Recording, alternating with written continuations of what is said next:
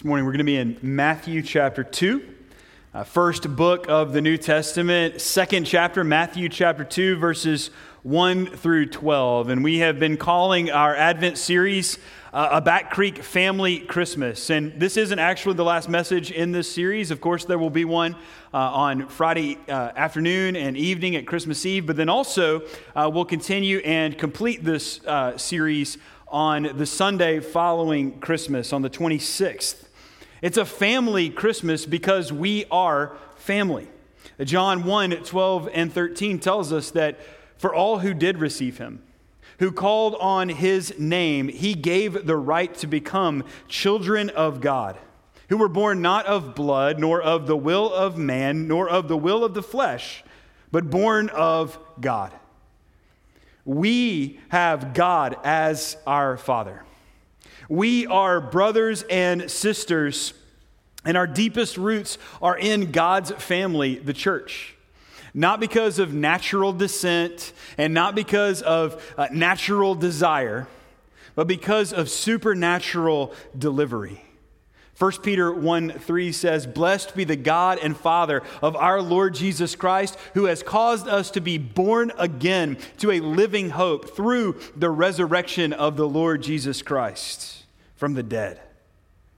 Through the supernatural delivery of our new birth, by which God the Holy Spirit took spiritually dead people and made us alive together in Christ so that we could receive him by believing on his name. We are supernaturally delivered from the penalty and the power of sin and the tyranny of the devil. The hymn says, God rest ye merry, gentlemen. Let nothing you dismay.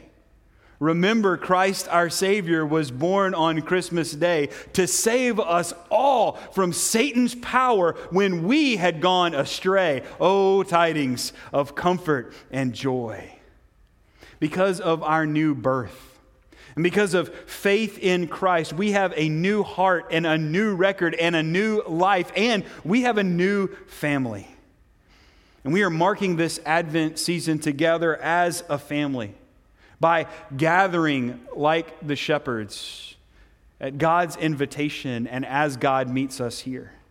We're celebrating like the angels, announcing the good news of great joy, ascribing all glory to God, and advancing peace on earth. The great thing about God's family is that we don't only do this gathering and celebrating of the incarnation once a year, we do it once a week. Buddy the Elf tells us that the best way to spread Christmas cheer is singing loud for all to hear. That's right. the best way for us as the family of God to keep Christmas in our hearts, to honor Christmas in our hearts and try to keep it all the year is by keeping the Lord's day every week, all year long. Like the shepherds, we gather.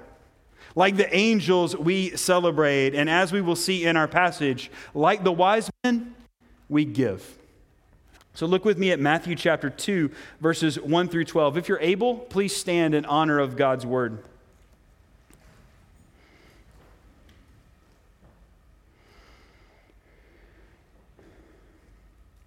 Now, after Jesus was born in Bethlehem of Judea, in the days of Herod the king, Behold, wise men from the east came to Jerusalem, saying, Where is he who has been born king of the Jews?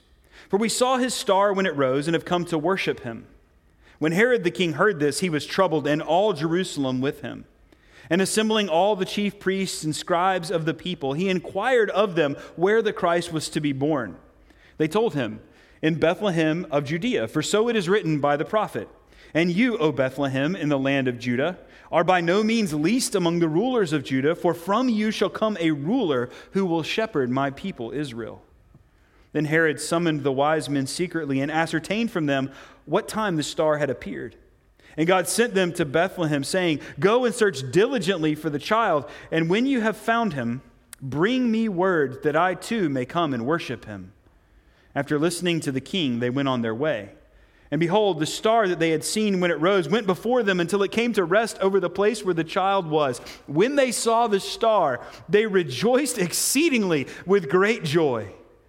And going into the house, they saw the child with Mary, his mother, and they fell down and worshiped him. Then, opening their treasures, they offered him gifts gold and frankincense and myrrh. And being warned in a dream not to return to Herod, they departed to their own country by another way. The grass withers and the flowers fall, but the word of the Lord endures forever. Let's ask for the Lord's help this morning.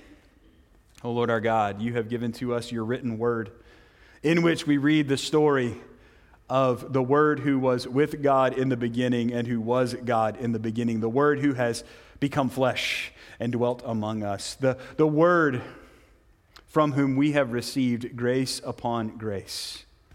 And Lord, we ask now that you would take your written Word by the power of the Holy Spirit and allow it to testify to our spirits of Jesus Christ, that we would love him more, that we would seek to live for him, that we would give him all that we are and all that we have in response to all that he has given to us. We love you and we praise you for this time of worship and this time together around your word. And just ask that you would make it fruitful in our lives. Lord, you give good gifts to those that you have given the right to become children of God. So, Lord, I pray now that you would grant us to understand and believe and love and apply your word. And we ask these things in Jesus' name. Amen. You may be seated. As a child, I remember having a, a really uh, difficult time going to sleep on Christmas Eve. Can anybody relate to that?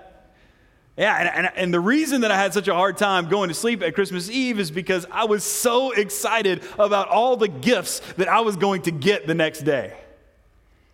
You know, as I grew up, and, and particularly as I have become a parent, I find that I still have a really hard time going to sleep on Christmas Eve, but the anticipation and the excitement and the joy is different now.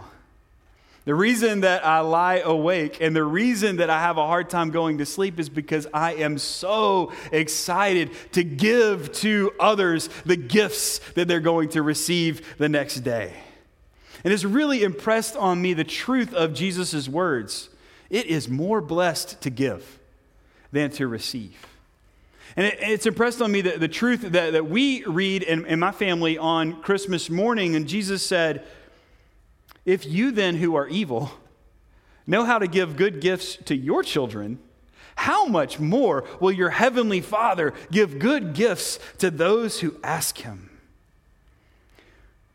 We who have been given the right to be called children of God, we have received in incomparable generosity from God. Songwriter Michael Card sings The faithful one saw time was full and the ancient pledge was honored. So God the Son, the incarnate one, his final word, his own Son, was born in Bethlehem but came into our hearts to live. What more could God have given? Tell me.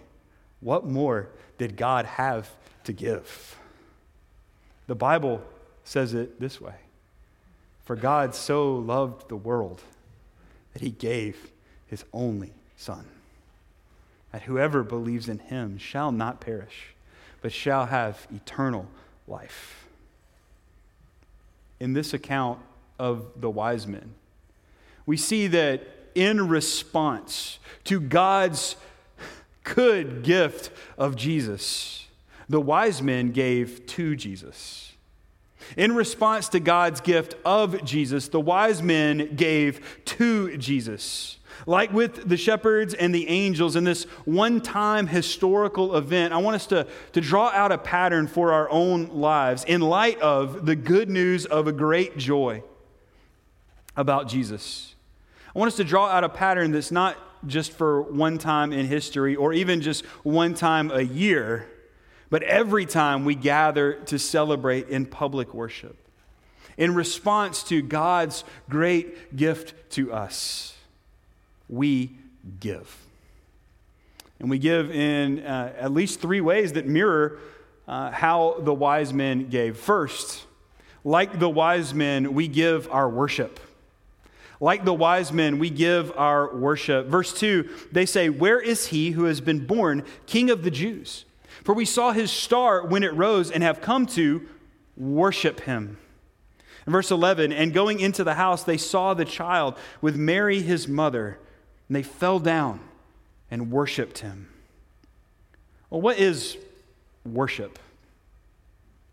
Well, to put it as simply as possible, worship is rightly responding to who God is and what he has done. Worship is rightly responding to who God is and what God has done. Uh, our English word worship comes from an older English word, worthship. And that is recognizing the worth and the honor of someone else. And that is what is happening with the wise men as they approach the child Jesus. We see the, the Greek word translated worship is proskuneo, which means to literally bow down or to prostrate yourself before. And this is the right response to a king's high office and his level of honor to bow down before him.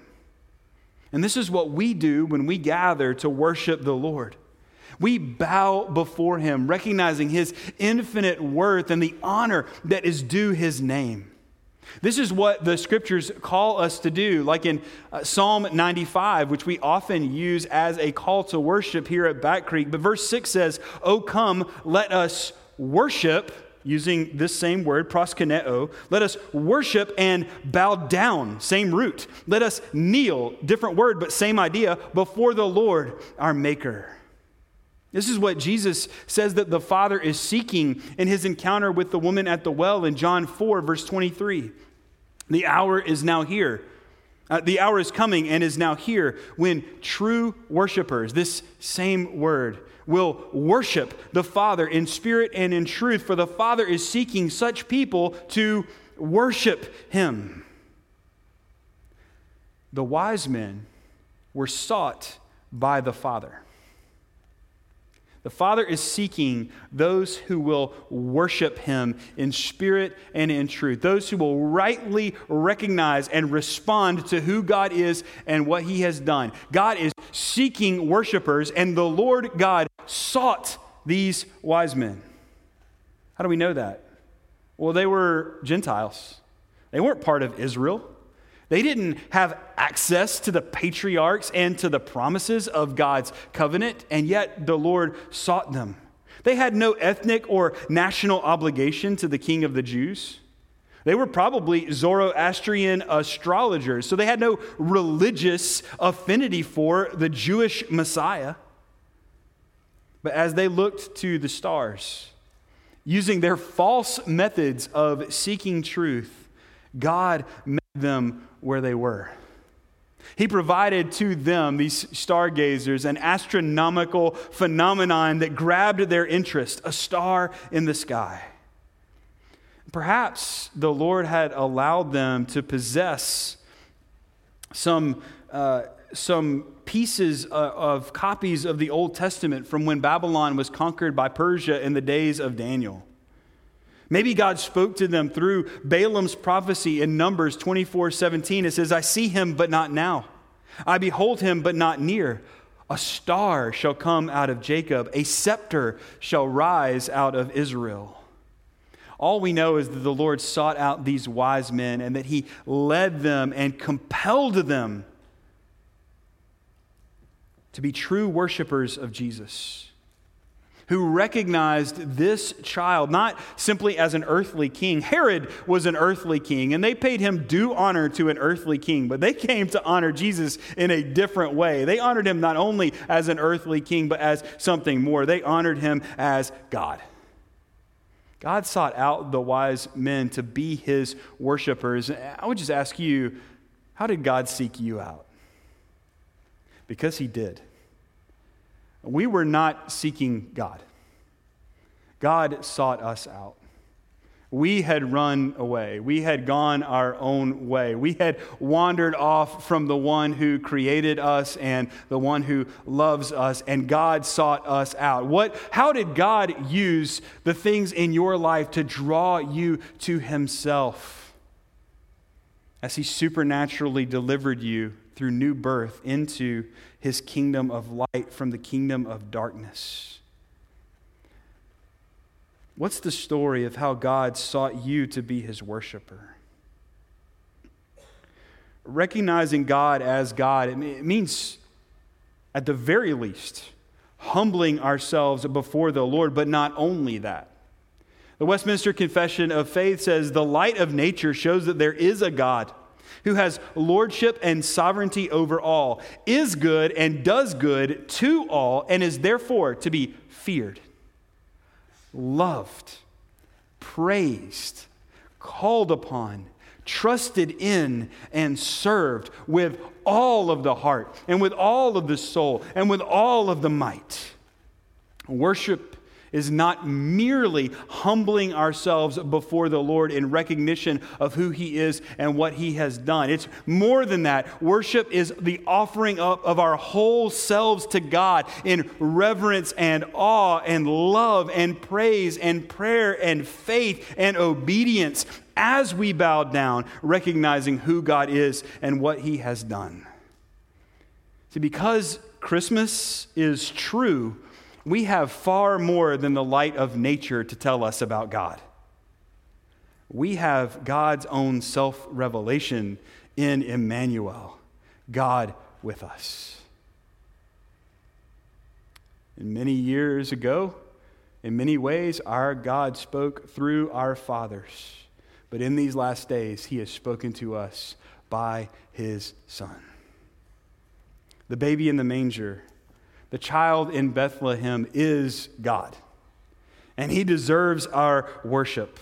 Unlike the wise men who were able to give this honor only once in history, we are called to give worship to Christ privately in our, on our own as personal worship in our households and also as publicly as the family of God on the Lord's day.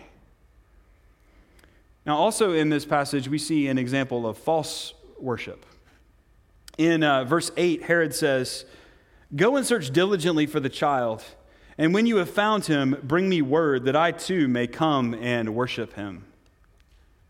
But Herod had no intention of giving his worship to Jesus. This request was all about Herod and what he could get out of the situation. In his case, it was maintaining his own power and his place among his people. But I think for us, it, it is worth asking the question why we come to worship. Do we come to worship to give to God what is rightfully His, which is all of who we are? Our hearts, our souls, our minds in fear and praise and love and adoration? Or do we come to worship to get? Now, I want to be very clear that we do get in worship. We receive phenomenal things in worship because it is in the public assembly of God's people that He promises to meet us in His ordinary means of grace. And so, through prayer and word and sacrament, God pours out His grace into our lives. We receive incredible gifts in the assembly of God's family for worship. But our motivation is not to receive, it is not to give. Our motivation in coming to worship is to recognize the worth and the honor of the one who has loved us and saved us, and to give him all the glory and praise and adoration. And in his goodness, he also gives the blessing to us. Like the wise men, we give our worship. Second, we see that like the wise men, we give our joy. Like the wise men, we give our joy. And joy is something that we usually think of, of getting rather than giving. And that is right. The news delivered by the angels on the first Christmas was good news that was meant to bring great joy to everyone who heard it from that night on. In his ministry on earth, as Jesus sits in, uh, in the upper room on the night before he goes to the cross, he's, he's telling his disciples kind of his final messages before he's going to be crucified. He's telling them things like, A new commandment I give you love one another as I have loved you. Greater love as no one than this, that he lay down his life for his friends. And, and then he says this These things I have spoken to you, that my joy may be in you, and your joy may be full. Later in the New Testament, the Apostle Paul is going to tell us in Galatians that, that when the Holy Spirit comes to indwell us and gives us the new birth, that he takes up residence in us and begins to bear fruit, and that the fruit of the Spirit is first love, but then joy, patience kindness and goodness and gentleness and faithfulness and self control. There is no question that God gives us joy. And it was no different for the wise men as they were given divine direction by the star that led them to rejoice with exceedingly great joy. But the real joy that they felt wasn't in the star, it was in the person to whom the star led them. It was Jesus. And it was with the joy that God provided and excitement that they encountered the child. And they offered and expressed their joy back to the one who gave it. These wise men rejoiced exceedingly with great joy, and they got to do that only once. We get to do it again and again and again as God's family? Has Jesus given you joy? Do you know the joy of sins forgiven? Do you know the joy of the smile of approval and affirmation from your Father? Do you know the joy of having the right to become a child of God, to, by the Holy Spirit who indwells you, cry out to the Father, Abba, Father? Has Jesus brought you joy? If he has, then when we gather in celebration of who Christ is and what he has done, we are given the opportunity to express and to offer back to Jesus the joy that He's filled us with. To rejoice exceedingly with great joy in Him. Like the wise men, we give our worship, we give our joy. And lastly, we see that, like the wise men, we give our gifts. We give our gifts. And we don't know whether the wise men really grasped the spiritual significance of the gifts that they offered. They brought uh, treasures that God had bestowed upon them. And, you know, the song may be wrong about some things historically. Uh, the Bible doesn't call them three kings, it says three wise men or magi, but, but it gets the gifts right. Born a king on Bethlehem's plain Gold I bring to crown him again. King forever, ceasing never, o'er us all to reign. Frankincense to offer have I. Incense owns a deity nigh. Prayer and praising, voices raising, worshiping God on high. Myrrh is mine, its bitter perfume breathes a life of gathering gloom, sorrowing, sighing, bleeding, dying, sealed in the stone cold tomb. God had given these wise men gifts, and they came earnestly and sincerely to offer what God had given back to God as they encountered Him in the Christ child.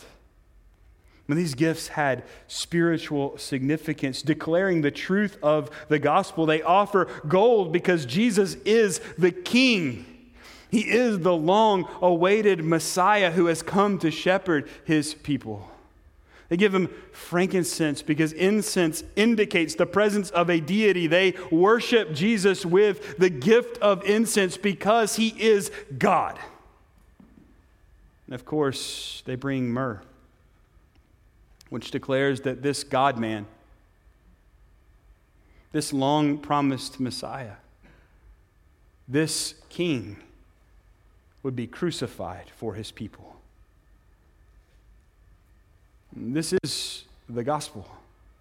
This is the gift of God to his people that the Lord Jesus Christ, the eternal Son of God, took to himself a true human nature and a rational soul like ours so that he could be for us a merciful and faithful high priest, living a righteous life for us because we failed to do so, dying an atoning and substitutionary death for us so that we would never face the condemnation of our sins. And of course, we can't leave the song or the story there. Glorious now, behold him arise, King and God and sacrifice. Alleluia, alleluia, sounds through the earth and skies. It is Christ's life and death and resurrection that is the good news of great joy that is for all people. If the baby visited by the wise men is who he claimed to be, if he was born in Bethlehem, if he died and rose again to rescue us from sin and Satan and death, if he gives us eternal life and makes us children of God, then he is worthy not only of gold and frankincense and myrrh, he is worthy of all of the gifts that we have ever received. And I would ask you, what do you have that you have not received? What do you have? That is not a gift. The Bible tells us that every good and perfect gift comes down from the Father of lights, with whom there is no variation due to change. Everything that you are, everything that you have, is a gift from Almighty God to you that He gives you the invitation and the opportunity to offer back to Him. Now, these wise men, I just want to draw out three things that, that they gave to the Lord. And you've heard this uh, alliterated uh, phrase before, but the wise men really do. They, they give of their time. They are from far away.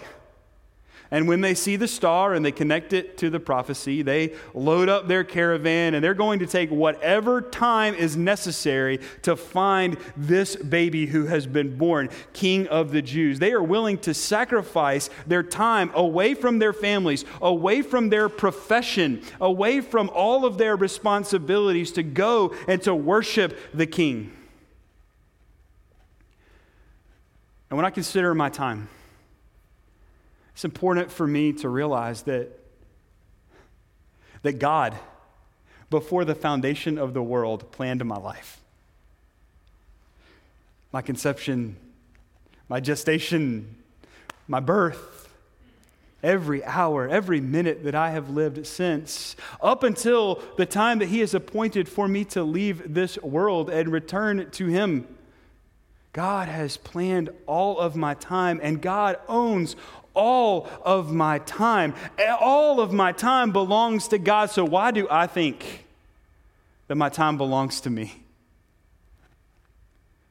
One particular example that I, have been thinking about and struggling about, and I've, I've been convicted, and so please know that I'm preaching to myself more than I'm preaching to you right now, but it is remarkable to me that God has given me all of the time that I have had in my life, and I consider all of the time that I have wasted, but God has given me all of the time that I have had in my life, and I think that I'm going to keep my Sundays.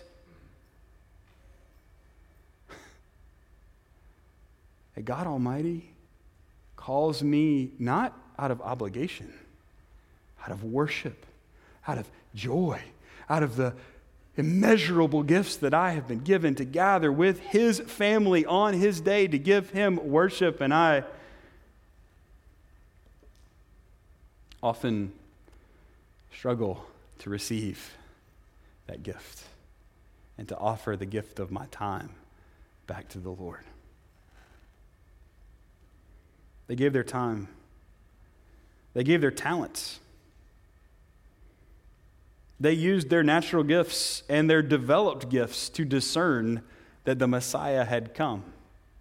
It's remarkable that these men were Zoroastrian astrologers. They didn't necessarily believe in the one creator God of all things, but God, before they knew him, had blessed them with these talents and skills that they developed to look at the sky and to, at the very least, to witness the various phenomenon that God had created in the sky to read ancient texts in foreign languages and to discern its meaning and application to real life. And they offered those talents to the Lord. When He made the star appear, they immediately responded by taking their talents and applying them so that they could go and worship the King. I want to ask you to consider what talents has the Lord blessed you with? that he calls you to offer to him as a gift. I know in this room, I'm so blessed to know so many of you and, in the different ways in which you are gifted. And God has given you so many talents. And I just ask, how, how, are you using them for His glory? I think one of the main places that our talents are, are most on display in our lives is in our vocation. Now, that can be a, a, profession that you do for a wage, or it can be uh, another calling that the Lord has given to you, but it's in our vocations, our callings, that the Lord allows us to take our natural talents that we have developed by His grace and use them. But I would ask you is the end of your vocation and the use of your talents the glory of God? Or is it yourself. They offer their time, they offer their talent, and they give their treasure.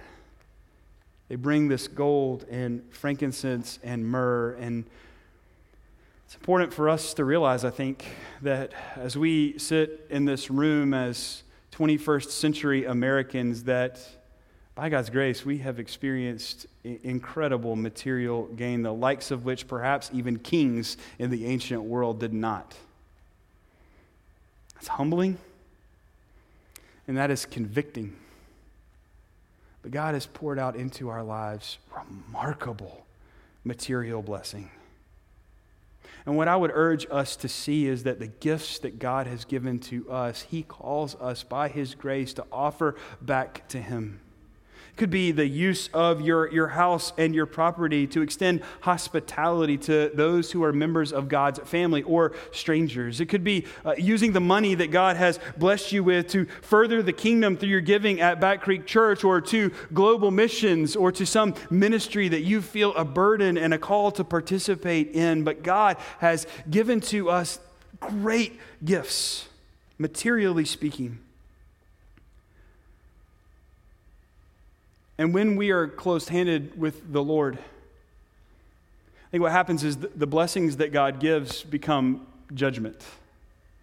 They become idols for us if we do not release them back to the Lord. And I would just encourage all of us to consider how are we to use the gifts that God has given to give Him the glory and the praise and the honor in our lives. If Jesus is who the Bible tells us he is, then his birth and life and death and resurrection are indeed good news of great joy for all people. And those of us who receive him by believing on his name, who have been given the right to be called the children of God, we gather and we celebrate and we give. We give our worship. We give our joy and we give our gifts for the glory and the honor of our King. Let's pray. Father, thank you uh, for this time of worship. Lord Jesus, thank you for, for drawing at your birth these wise men to come and worship you and to offer a, a pattern of giving for us. Holy Spirit, thank you for this word that you inspired so that we could know this story, so that we could connect uh, with these characters, so that we, oh Lord, could be imitators of those who have gone before us, who were sought by you and who responded to you by your grace We thank you that we have this marvelous privilege of being the very children of God. Lord, I pray that you would allow the, the truth of that to, to shock us awake, to fill us with joy, to move us to give, to give freely of ourselves in worship, to give freely of ourselves uh, for the sake of your kingdom, to give ourselves to one another as members of your family. Lord, in every way, to, to give heart and soul and mind and strength to you. We love you, our great God and our King. We ask that you would be glorified in our worship. And we pray these things in Jesus' name. Amen.